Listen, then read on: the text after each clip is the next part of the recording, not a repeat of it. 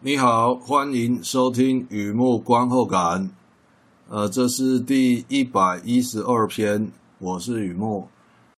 啊、这一篇是电影的观后感。我看一下，二零零四年啊，太好了，《海海人生》（The Life Aquatic with Steve Zissou）。二零零四年的电影，为什么讲的这么兴奋呢？因为我蛮喜欢这部片的。如果你真的都有在听的话，你会知道我。我不会特别讲我喜欢什么东西，他们都是很有感觉的时候会介绍这东西。那我先不要岔题来讲一下，这是一部喜剧，老军舰重新翻修，命名为贝拉方提，贝拉方提，由国际知名海洋学家史蒂夫吉祖担任船长，并且成立海洋探险小队。成员包括深海潜水夫、冒险家、机械师、安控人员以及纪录片导演。船长非常了解各种海洋生物，每次航行纪录片包括一点点匪夷所思的内容造假，依然带给大朋友小朋友丰富的科学知识。在一次远洋航行时，小队资深队员被鲨鱼吞了。船长死里逃生，决定原班人马再次出海，还加入他的冷漠妻子、为情所困的女记者以及失散多年、疑似失散多年的私生子。这一次，原班人马加上这三个人物，船长决定不管科学研究了，他要找到那只鲨鱼，替伙伴报仇。哦，整个人都都活起来了啊！他念的平常录音呢有气无力的，我就是这样啊，平常心。因为这个从当时看到现在也十几年了，呃，现在录音时间是二零一九年啊，对，哦，真的是时间过得很快啊。The Life Aquatic with Steve Zou，由名导演 Wes Anderson，哦，Wes Anderson，这是他的片子啊，Bill Murray。领衔主演，群星共同演出，这边就不念了，因为真的太多明星了，应该有十几个吧，都是明星哦啊，他的片子向来都是这样。威斯安德森很多很多很多出现在电影里面，就是这个很多明星就是这个导演的作品的特色之一啦。啊，电影一方面在讲海洋探险，另一方面传达人与人相处的小细节。借由没有逻辑的冒险，描述没有逻辑的人生，航行四方，笑看人间，就像一则现代寓言故事，是一部轻松幽默、有生活哲学的喜剧。特别介绍，这部片穿插的音乐非常丰富啊，有 David Bowie、The Zombies、Sujo、John Bays。这些音乐人的歌曲哦，也许不是那么现代了，但是在生活中啊，在其他电影里反复出现，我相信你一听就会有感觉，那个旋律是很熟悉的。第二部分一如往常，也是写下了，呃，看了之后，哦，这这不能说看了之后，当然是观后感没有错，但是这看了很久以前看的。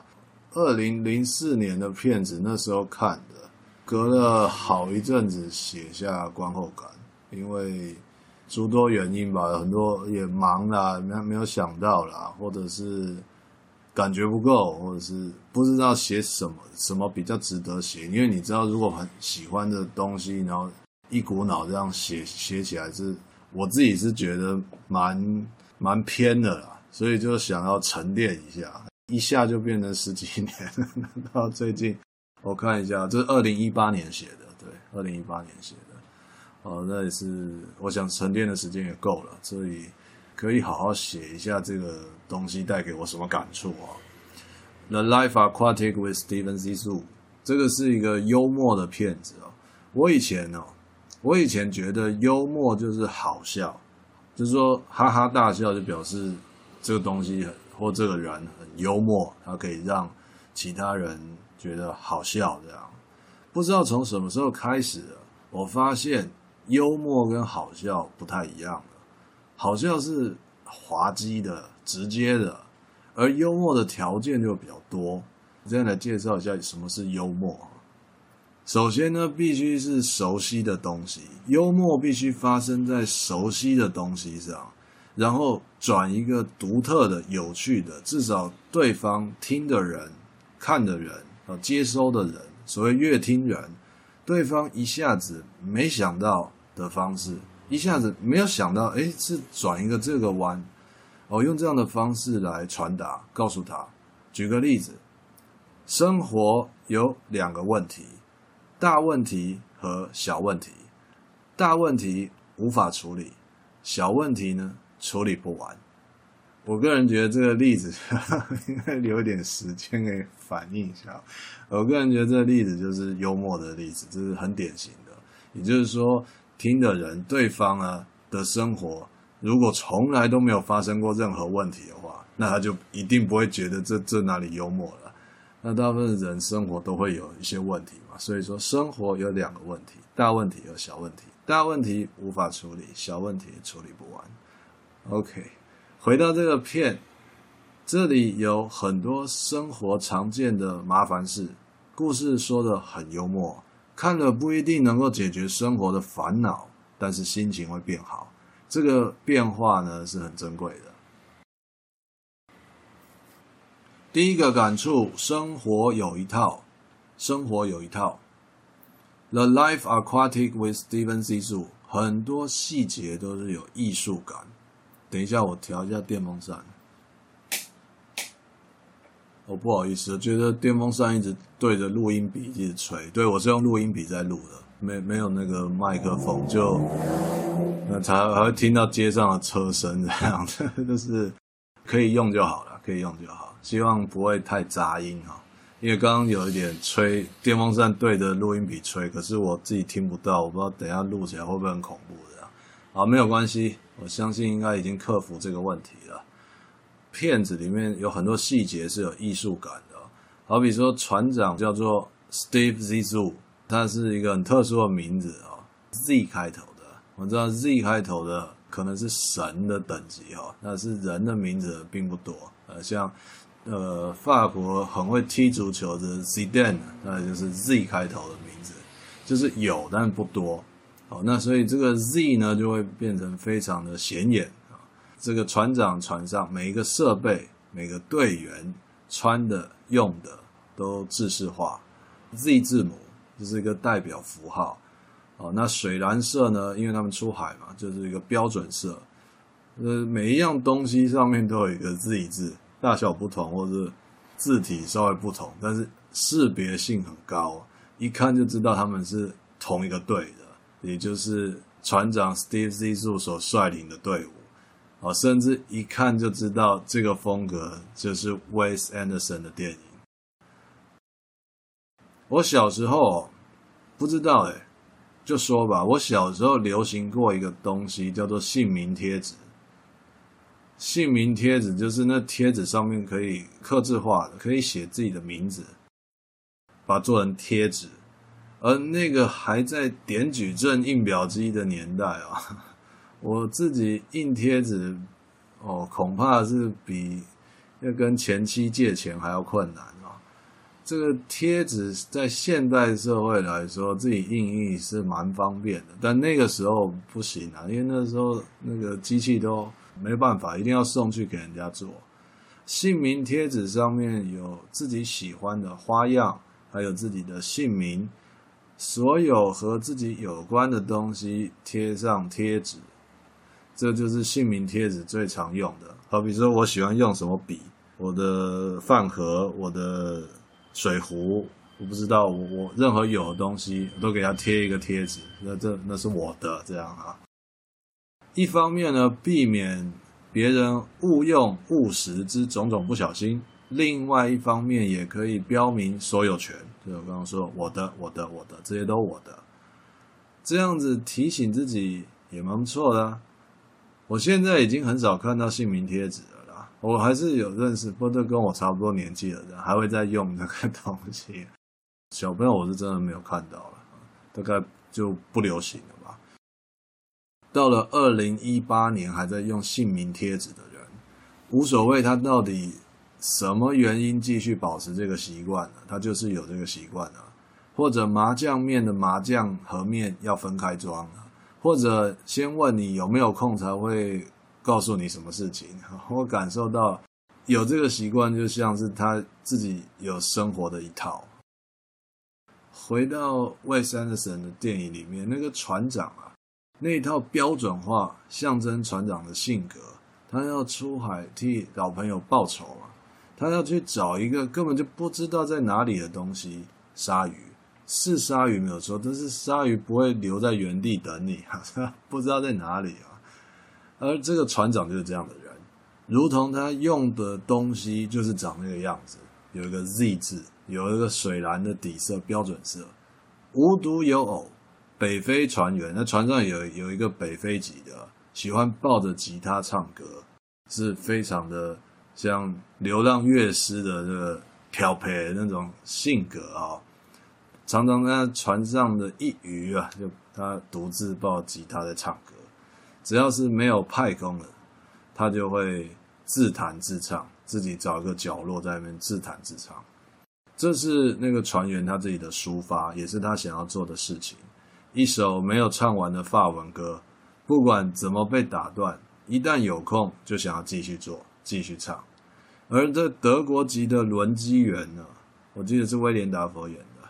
也很有一套哦，他维护设备嘛，轮机的航海员所谓的舰船心脏就是轮机设备，是由他负责。而这个人就不喜欢哈拉打屁，全心效忠他的机器，还有他的船长。船长说的话，他是使命必达。哦，那他的机器呢，有他看管，绝对不会出错。不过呢，这个轮机员也是一个虔诚的天主教徒。就算海盗登舰，差点把他们都杀光了，杀就是很凶啊！海盗，这个德国人还是坚持举办一个简易的海葬仪式，聊表心意，安葬他们的敌人。这就是人他自己有他生活的一套。船长的贝拉方提号上面每一个船员几乎都有自己的生活哲学。而导演 Anderson 组合这一些故事化这一些啊，就是说换一个方式描述我们很熟悉的东西，想想还蛮有意思的。第二个感触，半信半疑，半信半疑。船长这趟任务要去猎鲨鱼，替他的伙伴报仇。那伙伴之前被鲨鱼吃掉了，出现一个青年人。自称是船长的私生子啊，在出发的时候半路认老爸，这样冒出来，辞了工作，愿意跟船长一起出海。船长呢，一路上就像个爸爸一样，他这是半信半疑的，但是他的行为，船长的行为就像个爸爸一样，在教这个年轻人，不管是怎么样的呃航海，或者是在海上会听到什么声音。怎么去分辨这些，就是一一样一样教他啊，因为这个年轻人就是非常热血，他没有航海经验，他还是要追随船长，是这样的一个情况。船长在这一路上也就没有特别去追究，到底是是不是私生子还是什么？其实这东西还蛮暧昧的，就是你知道，只有两种人不会去追究私生子的身份，这已经很明显了。一个就是绝对不可能有私生子的男人。那另外一个就是你懂的，反而呢，旁边的船员、其他的人啊，就很怀疑，这是位是不是假冒的啊？我怎么会有这么巧的事情呢？而且看起来又不太像啊，或者怎么样，就很怀疑。我觉得船长对这件事情的反应是很有意思的，也是一个幽默的安排啊。这个感触就是我当年看这部片的没有。那个时候刚看完，没有那种感觉，是记得这个情节啊，沉淀一阵子啊，可以说间隔十四年吧，好像有点感触，就这样写下来。没好处，也没有损失，不好不坏，没好处也没损失，好像对又好像不对，活着的活着就会遇到这种感觉，就会遇到这样的事情，横空飞来，让人无从查证，也没什么好查证的，半信半疑。尤其过了一定的年纪啊，路长记忆短，恐怕变成久信一疑啊，也没什么好怀疑的那种感觉。我的亲身经验哦，人家跑过来跟我说，呃，从前从前还是当时当时。我讲过什么话，他不太明白为什么我会讲那种话哦，为什么我要那样讲？但是他就是留着印象，就记得是我讲的，一直记得。后来他明白为什么我要那样说，他明白了，所以他跑来告诉我，他要我知道，他明白我那时候为什么要那样讲。那个局面，那个情况哦，既不像谢谢。也不像反驳，就是 F Y I for your information，这是这是这样说吗？就是让我知道一下，哦，知道一下，好像我应该要知道一下比较好，这样。而我的反应呢，我遇过好几次这样的事情，真的，我的反应呢就跟骗子里的船长一样，半信半疑。我当时到底讲了什么，让你一直记着？对方也会蛮乐意的帮助我回忆，你就是说，就是说，你就是说，你说说什么？结果我完全想不起来我自己有没有讲过那样的话，就没有什么印象。可是对方的口气就很确定，对方的描述，哎，就有那么一点，好像真的是我自己讲过的话。这就是从半信半疑变成九信一疑，就这样来的。甚至我会进一步关心，呃，那些话有没有带给对方帮助啊，或者是伤害啊，或者什么？我我不知道，我那时候就这样说了。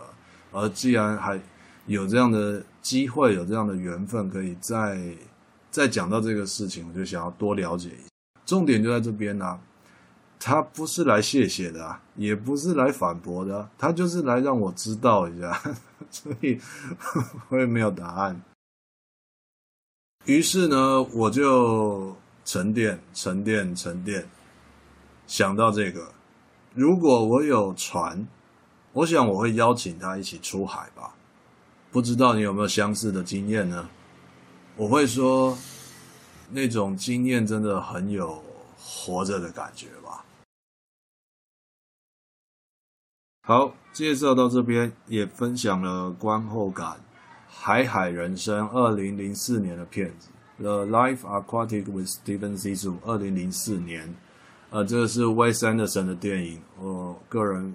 觉得非常幽默的一个喜剧，观后感呢写在网站上，也欢迎你来看看，也欢迎上网搜寻雨幕散文故事，雨幕散文故事，一直都有在做啊，一直都有在更新，欢迎常来看看。